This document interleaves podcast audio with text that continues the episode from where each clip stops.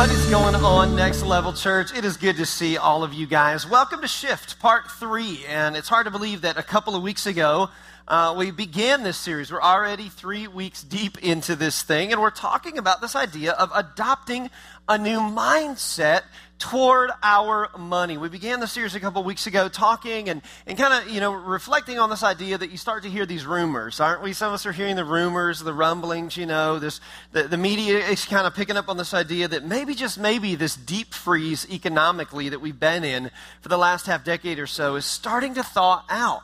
And so the whole premise of this series is that uh, the worst thing we could possibly do is as the economy starts to get better here, no matter how long that takes, if it's a short time or a long time, the worst thing we could do is just go back to uh, old mindsets concerning money. So in part one, we talked about this idea that there are some new rules, some new mindsets that we need to, to make a shift in. And then last weekend, we talked about going beyond the practicals, beyond the surface stuff, that, you know, knowing the practicals concerning our money and the new rules of money, if you will. You know, that's all great, but at the end of the day, man, if we don't have a heart change, that if we don't drill drill down and examine at a heart level what we truly believe about our money, then we're never going to see long term health in this area of personal finance. And, and, and we're never going to see this long term change, if you will, in terms of all of our personal finances. And so last weekend we talked about, we reflected on this question can God trust us? Are we being trustworthy? Can God trust us?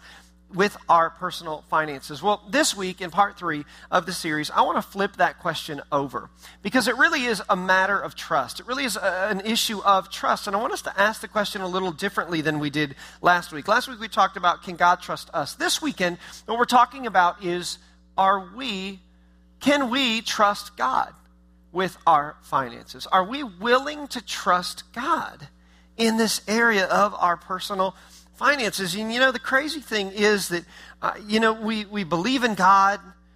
We even believe, you know, that He sent Jesus, you know, in human form, God in human form, to, to bring us salvation. We talked about it a few minutes ago. We sang about it in worship. This Jesus who came and, and you know, gave His life for us. Isn't it something that we can trust God for eternal salvation? And yet, when it comes to this area of personal finance, of our money, it's really, really hard to trust God. Isn't, isn't that crazy? A while ago, uh, I was teaching my son, my oldest son, to ride his bike. And any parent who's ever tried to teach their kid how to ride a bike knows that it's pretty much wind sprints for a long time, a lot of days in a row. Like, just like he's on the bike, you know, helmet, white knuckled, you know, I got one hand on the handlebars, one hand behind the seat, and it's just like, right? Come on, parents, you know what I'm talking about. Like and I would keep doing that for the sake of the illustration, except I'd get really winded up here, and, and I got to do this a lot, so I'm not going to do that. So, um, so you know, there I am, and you know, he's on the bike, and so you kind of run, you know, as a parent, you run alongside, you're doing good, and then you kind of let go of the handlebars, you know, and, and then when you think he's got it, you let go of the seat, you know, and he kind of takes off, and then when it wobbles, you grab the seat, you know, I got you, I got you, and it never failed. We get to the end of the street, and he would just look at me, and he's like, Dad, I almost fell. I'm like, buddy, I got you. I got you. Do you trust me? And every time he'd look at me, yeah, I trust you. Yeah, I trust. Buddy, I'm not going to let you fall. Do you trust me? Yeah, yeah, I trust. And if I do let you fall, it won't hurt very bad. Do you trust me? right? Like there's that feeling, you know, where it's just like, you know, do you trust me? I got you.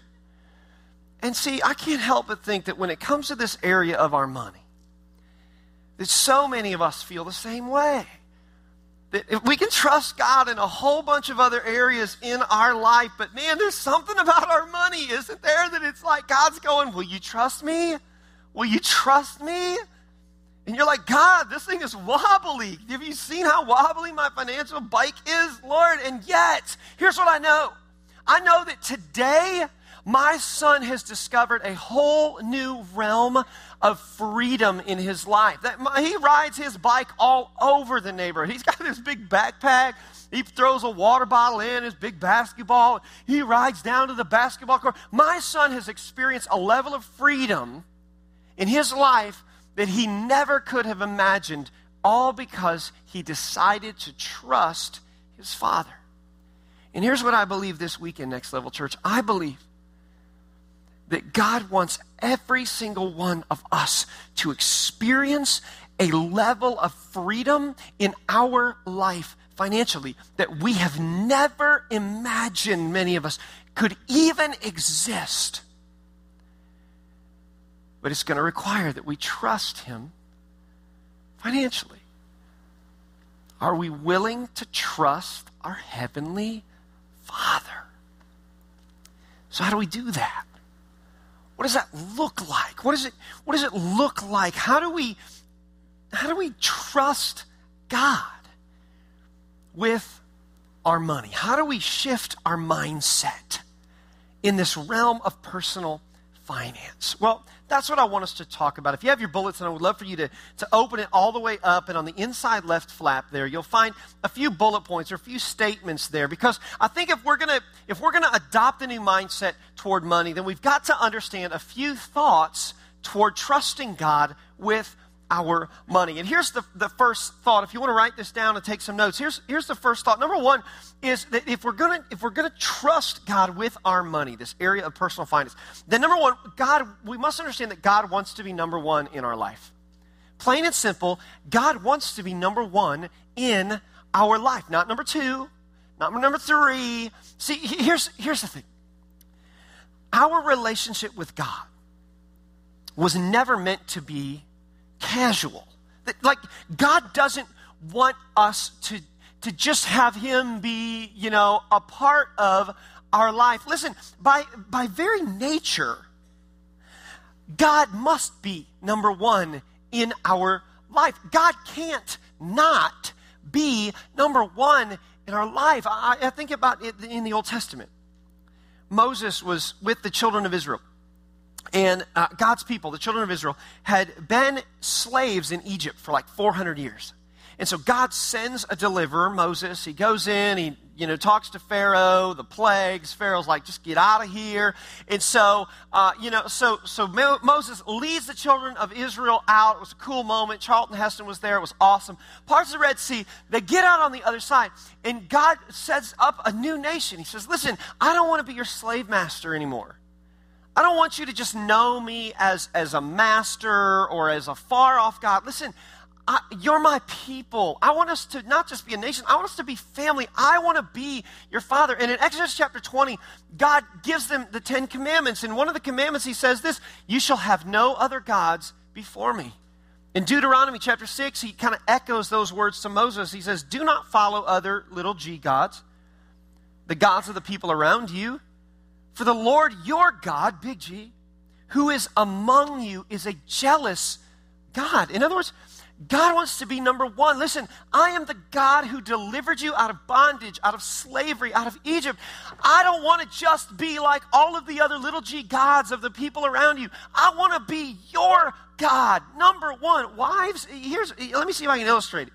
Okay, if your husband came home from work, women, and said to you, Baby, I've been thinking about it. Mathematically, there are about 3 billion women, females, on the face of the planet. And honey, I, I got good news. Baby, I've been thinking about it, praying about it even. Want you to know, you're number two. I, no, it's good news. Out of 3 billion women, females on the planet, you're number two. Okay, ladies, that would not work then can I get a better amen? Like that, okay, that is not going to work, right? Or like if you have a friend who's like, no, you're my best friend, and you know, you're just, you're my best friend, and yet it always seems like good or bad, or anytime there's something going on in your best friend's life, like if you're always the last one to find out about it, or if people, you know, coming up to you, they're like, hey, did you hear? They're expecting their third child. And you're like, what? They have kids? Okay, listen, like something's like, give back the BFF necklace because you're not best friends. It's not it. That's not it. There's the, the story of the old couple. They've been married for decades, you know, and they're sitting on the porch swing after dinner one night, and, you know, they're just rocking back and forth on the swing. And the wife says to the husband, Honey, if I died, would you get remarried? And the man is like, oh, you know, I can't win. How do you answer this? And so he kind of hem haws, you know, for a little while. And he's like, well, you know, I'd be, I mean, I'd be so lonely, and I know you wouldn't want me to be lonely. Uh, yeah, uh, yeah, I guess I, yeah, I'd probably get remarried. And she's like, oh, okay. And they swing a little bit longer, and she says, well, if you got remarried, would you live in our house?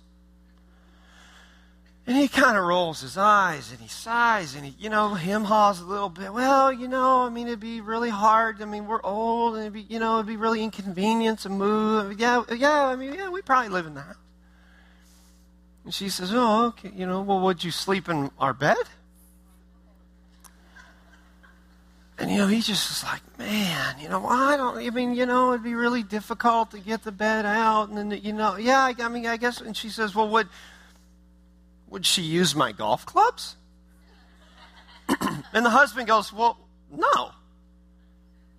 The wife's kind of startled. She says, Well, well, why not? And he says, Well, she's left handed.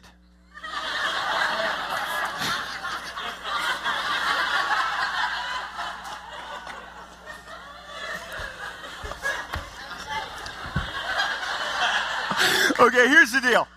Listen, I don't tell jokes. I live a funny life and just like share stories for humor. So I'm just telling you, anytime I tell a joke, I'm gonna laugh hard because I don't care where you're from. That's funny. That's funny. We got a left handed girlfriend. What? Okay, here's the deal. We can all laugh about that, and that's really funny, and the whole, okay, but, but here's the thing. I think for some of us, when it comes to God, we have a left handed girlfriend. Because we want everybody to believe God's number one, God's number one, and we sing and we lift our hands and we, you know, live our life in such. But when it comes to our finances, other things are more important than God. And see, I think we've got to check our heart on this one. Who's number one? Is God really number one in our life? And if He is, then He must be number one financially. And here's the reason why. This is why this is so important. I want to talk this through. I want to teach this through this weekend because it's so important for so many of us who maybe have never heard this before. Listen, here, second thing, if you're taking notes there in your bulletin, here, here's the deal. First of all, God wants to be number one in our life. But secondly, we have to understand the principle that the Bible lays out so clearly that the first has the power to bless the rest. The first has the power to bless the rest. And this is not just a money principle, this is an all of life principle. Let's go back to the children of Israel in the Old Testament. When God delivers them out of Egypt, they go through the Red Sea. In Exodus 13, the very first thing that God says to them, okay, you're my people. I don't want to just be a slave master. I am your father. I want to be present and active and work among your life. So, in order for that to happen, Here's the very first thing I want you to do to involve me into the most intricate, intricate and intimate places of your life. Look at it. Exodus chapter 13, verse 1 says this The Lord said to Moses, Consecrate to me every firstborn male. The first offspring of every womb among the Israelites belongs to me, whether human or animal. The word consecrate there means literally means to set apart or to dedicate. In other words, God says, I want you to put me first in all of your increase. For them, this was like their income. When they'd have a, an offspring of any kind, human or animal, that was, that was a good day for them. Verse 12, he continues the thought Look, you are to give over to the Lord the first offspring of every womb. All the firstborn males of your livestock belong to the Lord. Then he takes it a step further. Verse 13 Redeem with a lamb every firstborn donkey. But if you do not redeem it, break its neck. Redeem every firstborn among your sons. Okay, what's going on here? here here's what's happening God is establishing his people. And not in a legalistic political way. He's establishing a relationship with his people. And he says, I want you, first thing, coming out of slavery and bondage in Egypt, I want you to understand that the way to bring about the full blessing of God on your life is to offer me, to give me the first of all of your increase because the first has the power to bless the rest. And did you catch the part in there about the lamb and the donkey and the breaking of the neck thing? Okay, here's what's going on. And we alluded to this earlier in our time together. See, it's all about the blood. The, the Bible says that there can be no remission of sin without the sacrifice or the offering of blood. And so in their, those days, donkeys were considered unclean, but lambs were considered clean. And so in order to sacrifice the first of an unclean animal like a donkey, instead you would sacrifice a clean lamb. And the clean was payment for that which was unclean. Now, the cool thing about this is this is an Old Testament picture of, of a New Testament principle that we see lived out in the life of Jesus. Because, see, we, humankind, are unclean because of sin. But Jesus came as the one and only, the only begotten Son, the one, the first, clean, spotless Lamb of God and he was crucified on the cross. The clean was slain, and it has the power to bless the unclean, the rest. The first has the power to bless the rest. Now, watch what this means financially. When we give God the first of our finances, it has the power to bless all of the rest of our life. Know, uh, see, when, when we put God first in this financial zone of our life, it's as if we're inviting God in to partner with us. We are inviting the blessing of God on everything else we do. See, the Bible calls this tithing or giving God the first 10%, the first one of 10 tithe, give God the tithe, tithing. And what's it? The purpose of tithing financially in our life is to teach us to always put God first in our life. And here's the cool thing this is not just a money thing, this is an all of life thing. We do this as a church. Those of you who've been around a while, you hear us talk about uh, uh doing our prayer and fasting on the first Monday of the month. What are we doing? Here's what we're doing. We're basically saying, God, we're asking you to bless the rest of our month. And so we're going to give you the first work day of the month. We're going to set it aside. We're going to pray. We're going to fast, maybe a meal, maybe the whole day, whatever. It's why? To refocus, to realign, to re up with God and say, God, we need your blessing on the rest of our month. And so we're going to dedicate that first part to you. We do this in terms of studying the Bible. That so many of us, you hear us talk about soaping, which is our way of reading the Bible and applying it to our, our personal lives. And, and so many of us soap first thing in the morning. What are we giving the first part of our morning to? So when we soap, I, I, talk to many of you, and you tell me you're like, listen, if I go a few days without soaping in the morning, man, I, my whole the rest of my day is shot. Like I can't ever get in the rhythm. Why? Because the first is the power to bless the rest. Some of us, the reason why we're all jacked up rhythmically in our day is because we're giving the first part of our day to CNN or Fox News or the Today Show. Listen, I like Matt and Al and Ann as much as the rest of them, but they don't have the power to bless my day. This is an all of life principle, not just a financial principle. That in every area of our life, it's true. The first has the power to bless the rest. And this goes all the way back to Adam and Eve days. That the very first family in the Bible, they're in the Garden of Eden, and God says to them, You may eat of every tree in the entire garden except for the one in the center. And many theologians believe that there were 10 general spe- uh, species of trees in the garden.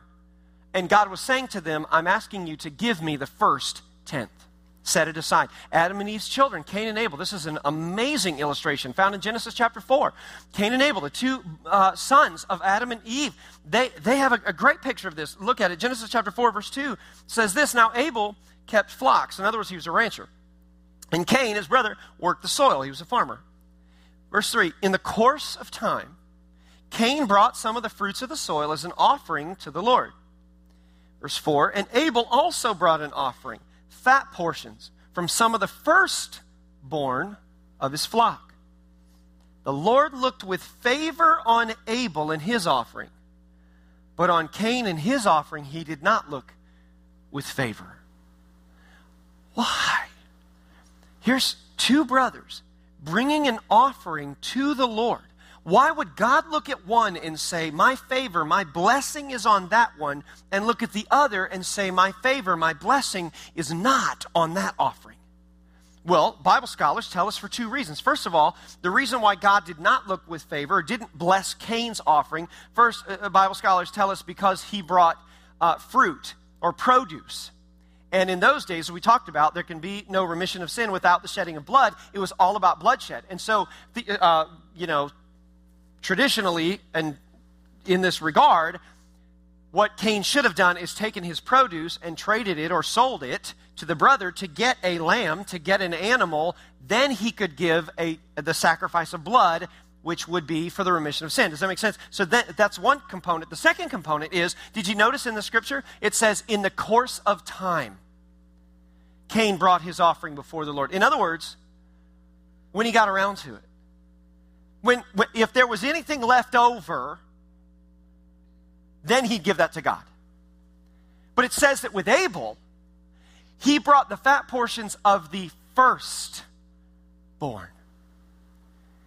The first has the power to bless the rest. And here's what I want us to understand this is true in our financial lives. And, and, and watch this, this is so important. This is not a legalistic thing. That is not what God has set up here. This isn't about legalism. This isn't about, you know, well, it's God. No, no, no. Listen, this is about relationship. God says, I want to be intimately involved in, in the most intricate of details in your life, in, in which what is more personal to us than our finances, right? If you don't believe that's true, give it all away. It gets real personal real fast. He, well, God says, I want to be involved. And the, the way to do that, the way to prove that, so to speak, is to invite me in, to put me first in your finances. So the question for us is who, do, who are we giving God, or who are we giving to first? Are we giving to our mortgage company first? Are we giving to Toyota Motor Company or Publix or, or Target or Kohl's? Who are we? McDonald's, Chick fil A? Who are we giving to first? Listen, your mortgage company is powerful, but they don't have the power to bless the rest of your life. Toyota Motor Company doesn't have the power to bless the rest of our finances. And again, uh, please don't hear what I'm not saying. This is, this is not legalistic. Every once in a while you hear somebody say, and you better make sure your tithe check is the first one or else everything else is good. It's like, you know, the wife walks in with groceries and the husband's like, no, don't eat that. I've got to write the tithe check first. Okay, not that. That's not what I'm talking about. It, because again, this is not legalism. This is relationship. God wants us to understand that the first has the power to bless the rest. So the question for us is who are we putting first in our finances? And, and let me just say this listen, I know, I understand. This whole idea, this whole principle, trusting God with our first, is a faith principle. I get it. I get it. This is a faith principle. Here's why because we have to give to God before we know that we have enough to meet the needs, right? Like some of us right now are pushing back. Right now you're going, Pastor Matt, listen, I hear you and I get it and I appreciate how you're backing it up scripturally. Like, like I can see it. But bro, you don't understand. If I give God the first 10%, there's not going to be enough. Like I don't know if I'm going to make it. I might have more months than I got money. Like, like, and I understand. There's a story in, in, the book of Joshua where God speaks to Joshua and he says, I want you to go out and I want you to conquer 10 cities. And the first city I want you to conquer is the city of Jericho. And I, uh, here's the deal everything you take, all of the loot, all of the treasure that you take in the city of Jericho, because it's the first city out of the 10 that you conquer, it belongs to me. You dedicate it, you consecrate it, you set it apart, you give it to me. Then you go conquer the other nine and keep all of that. Now, here's the thing. Again, we read that and we're like, yeah, that makes sense, right? I get it. Okay, it's the principle. There it is again. Okay, listen, Joshua had a big operation going on. He has this entire nation, he has this, a huge army to feed and to take care of. Can you imagine the pushback that old Joshy Poo got when he told the soldiers who are like, look, a gold watch, look, honey, it's a Tiffany silver necklace, check it out, right? Okay, can you imagine the pushback he got when he told the soldiers, no, no, no, no, don't keep that silverware, doesn't belong to you. We're giving it to God. Can you imagine? I'm sorry? We're going to do what? We're giving it to whom? What? This was a faith principle. It takes faith for us to look at our personal finances and say, God,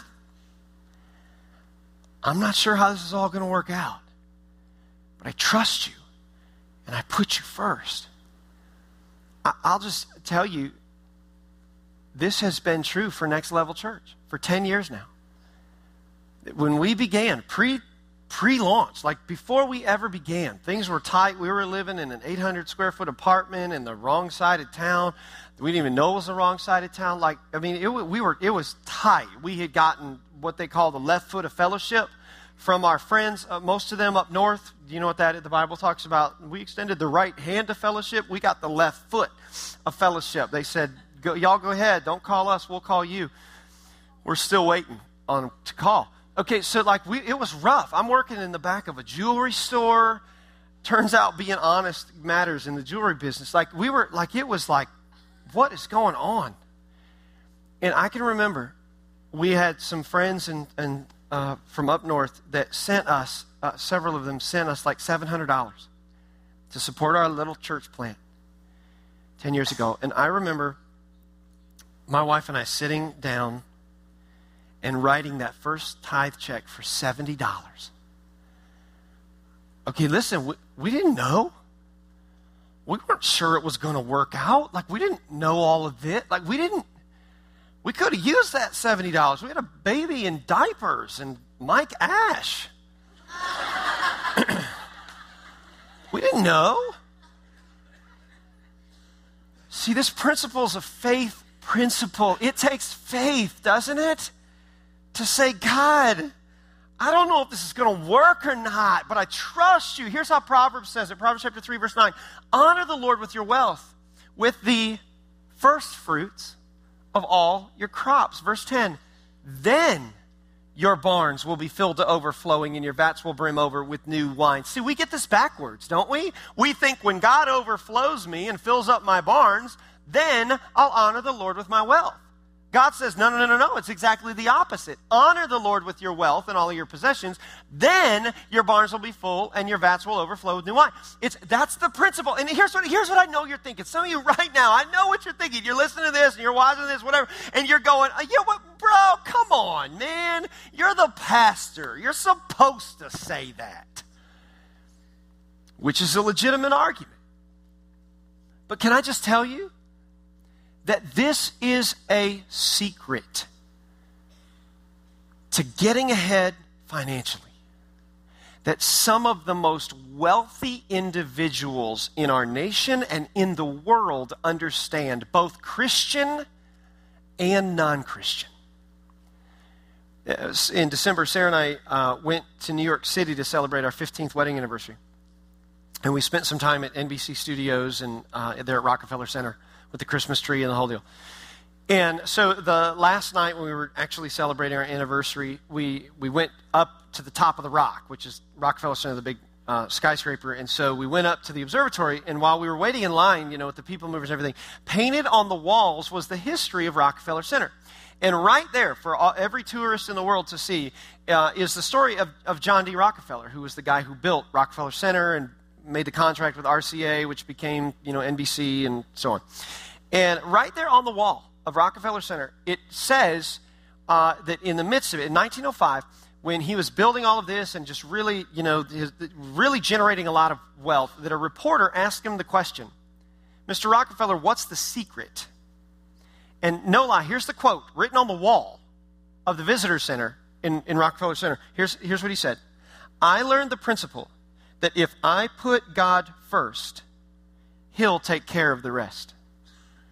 And in 1905, John D. Rockefeller gave away $100 million to the work of the kingdom of God. Here's a guy who understood what we're talking about. I think about so many of you in our church. Sarah and I had the privilege a couple months ago of having lunch uh, with a lady who's been in our church for a long, long time. She's a single mom, uh, has an entrepreneurial spirit on her, and she moved here several years ago to Southwest Florida to start a business, to, to kind of do the entrepreneur thing. And it was right as, as the economy was tanking. And we're having lunch with her a couple months ago, and she told us that uh, her business was right on the edge of, of going under. And she heard me speak on this subject, putting God first, because it has the power to bless the rest. And she came in and she met with Pastor Scott Drummond, one of our pastors and staff, and he kind of explained it to her a little bit more. And she said, Well, okay. If, what the heck? If, I mean, if I'm going to go under, I might as well go down in a blaze of giving. And so, uh, so here's what she did. Uh, amazing, fascinating story. She not only started tithing on her personal income, but she started giving God 10% of everything that came in on her business. Okay, listen to this. We're sitting at lunch. She's telling us, she said, You listen, there were four other in, uh, uh, companies that were starting doing the exact same thing she was here in Southwest Florida. All four of those companies went under, and hers, in the middle of every other industry, you know, business in this town crashing, her business took off. And she said to us, here's the quote, sitting at lunch, she said, there's no doubt in my mind that tithing saved my business, I promise you. I'm telling you, you can, you can talk to other people across this church individuals, college students, high school students, married couples who have been living this principle. If you want to find them, come. They'll be in line to talk to me because after every service like this, people always come up to me and they're like, It's true, man. You tell them, you tell them, you tell them. I had one person come up to me after one of our services and he said, I'm just telling you, there's no way to understand it until you do it. You just tell them, they just got to do it. I'm just telling you, it works. And so many of you understand that this is true. Okay, watch. Here's the principle Malachi chapter 3, verse 10 in the Bible says it this way Bring the whole tithe, the first 10%, into the storehouse. In other words, the local branch of where you are fed, or the local expression of God's work on the earth. Bring the whole tithe into the storehouse that there may be food in my house. In other words, that I may I can use that to provide for my kingdom's work. And then look what the Lord says to his people. Test me in this, says the Lord Almighty, and see if I will not throw open the floodgates of heaven and pour out so much blessing that there will not be room enough to store it floodgates. In, verse 11, incredible. He goes on. I will prevent pests from devouring your crops, and the vines in your fields will not drop their fruit before it is ripe, says the Lord. Then, here's, here's the reason why. Look, I love this. Then, God says, if you'll put me first financially, then all the nations will call you blessed, for yours will be a delightful land, says the Lord Almighty. What? What? What if that's true? What if it's true that God, one of the very few places in all of the Bible where God actually commands us to test Him? I dare you to pedal that bike. I dare you to put me first and see if I won't open up the floodgates of heaven and pour out so much blessing. On it. And then he says, and, and you just watch. If you'll put me first, if you'll trust me and bring the whole tithe, not 2%, not 5%, 10%, the whole tithe into the local expression, my storehouse of what I'm doing on the earth today, I will not let the pests devour it. Your car will run when other people's cars breaking down. I will, I will so, and here's why. Here's why. So that unbelieving nations around you will look on and say, wow, there must be something to their God. Is it possible that God wants to bless our lives to such a degree that when we get deliberate, when we get diligent, when we go to financial peace and get it figured out and start saving and putting in margin and living within our means and all of those things that Dave will tell us how to do on, in FPU, is it possible that when we put God first, that God could position us to be the ones That when someone in our office or in our workplace, someone in our school, someone in our connection group, someone in our neighborhood has a crisis or loses a job or, or has trouble financially, what if God wants to so bless us that His people rally? That His people gather around and go, you know what? We got you. Don't worry about it. God so blessed us. We're going to take care of you. We're going to get you through. We're going to partner together and we're going to see you through. Is it possible that God wants to use us, his people? He's just waiting for us to have faith to trust him. Number four, trusting God with our first is a matter of heart. At the end of the day, it really does come down to heart, does it? Again, not legalism not religiosity, not obligation. It's about relationship. God says, I want to teach you a freedom to experience the world in, in, like you never have before, but you got to trust me that I'm not going to let you fall. Remember in Exodus 13, they come out through the water, the deal, get on the other side. God says, I want to establish you not as a slave master, but as your, as your Lord, as, as a father, as someone who walk, works among you. And he says, Consecrate, give me, set apart the firstborn. Look what he goes on to say in verse 14 of Exodus 13. He says, In those days to come, when your children ask you, What does this mean? Say to them, With a mighty hand the Lord brought us out of Egypt, out of the land of slavery. When Pharaoh stubbornly refused to let us go, the Lord killed the firstborn of both people and animals in Egypt. This is why I sacrifice to the Lord the first male offspring of every womb and redeem each of my firstborn sons. Verse 16, and it will be like a sign on your hand and a symbol on your forehead that the Lord brought us out of Egypt with his mighty hand. In other words, God says to Moses, I recognize Moses. There's going to come a day where your kids won't remember Egypt. There's going to come a day, Moses, where your kids are going to look on and see you sacrificing the firstborn and think to themselves, hey, dad, we could use that. What are you doing?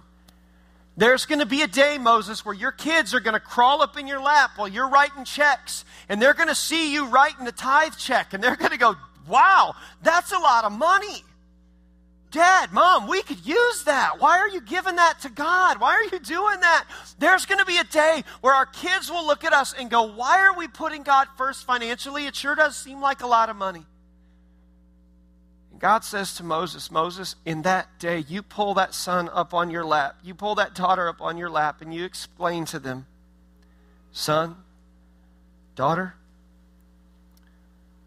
your mom and I weren't always ranchers. We weren't always farmers. We didn't always have all of this. We didn't always live like this. See, a long time ago, we were slaves in Egypt. God's saying to Moses, and I believe he's saying to all of us, when our children ask, Why do you tithe? Why are you given to God first? You explain to them. Once upon a time, we were unclean. Once upon a time, we were in sin. God so loved us that he gave his first and his best. And it had the power to bless the rest. So, son, daughter, it is a joy to give to God first. He gave us so much. It's not obligation. It's not legalistic. It's a joy to put God first in our finances.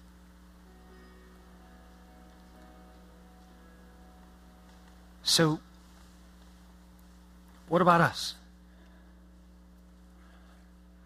A couple of challenges for us this weekend. The first is Is God number one in our life?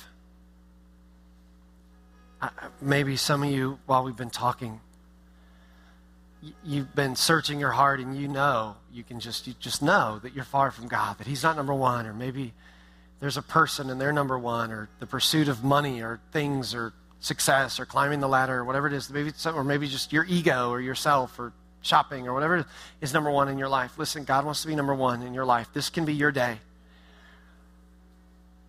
where you just say, God, I want you to be number one. And if so, I want to give you an opportunity to do that here in a minute. But the second challenge for us this weekend is Is God number one in our money? Are we willing to trust God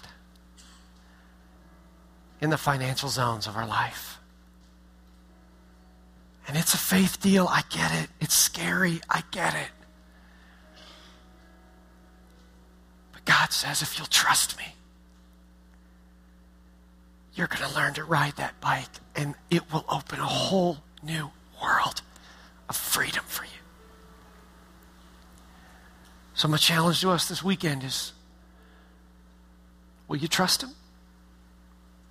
Will you trust Him and put Him first in the financial zone of your life? Here's what I challenge you to do, and I made this challenge a lot of times over the 10 years of our existence as a church. Will you take the 60 day tithe challenge? I challenge every single one of us who are listening. Take the 60 day tithe challenge from now to mid April. Will you put God first? Will you test Him like He commanded you to do and see if He will not open up the floodgates of heaven and pour out so much blessing on you that there won't be room enough to contain? I can't tell you how many, I can see so many faces in my mind of people who, down through the years, that the, they began their whole tithing journey by taking a 60 day tithe challenge like I'm giving right now, this weekend. Will you do it? Will you trust Him? Will you put him? Now, here's the thing. Listen, it's not that God's not a great big slot machine in the sky. Put in ten percent, pull the lever, and ding, ding, ding, ding, ding. It's just no, no, no, no. Listen, it's not like that. But there's a peace and a joy and a blessing, both tangible and intangible, that cannot be contained. Ask anybody who's ever taken the challenge. Let's pray together. God, right now, I just pray for every single person that you would give us just a holy dose of courage. God, I pray that this would be the weekend that we put you first in the area of personal finance. God, I pray that this would be the weekend that we step across that line with this new understanding that the first has the power to bless the rest. God, I pray that you would make yourself real. I pray that you would open up the floodgates of heaven like your word declares, and you would begin to pour out so much blessing that we would see you around every corner, every opportunity, Lord, in our relationships and in our workplace and in our finances, God, in every area of our life, God, that you would just show up and do the miraculous, Lord. Prove yourself faithful, prove yourself real, prove yourself the trustworthy God that you are. Jesus, we make this commitment to you. We declare you are number one in our life, and you are number one in our finances. We pray all of these things in the name of Jesus. And everyone who agreed said, Amen.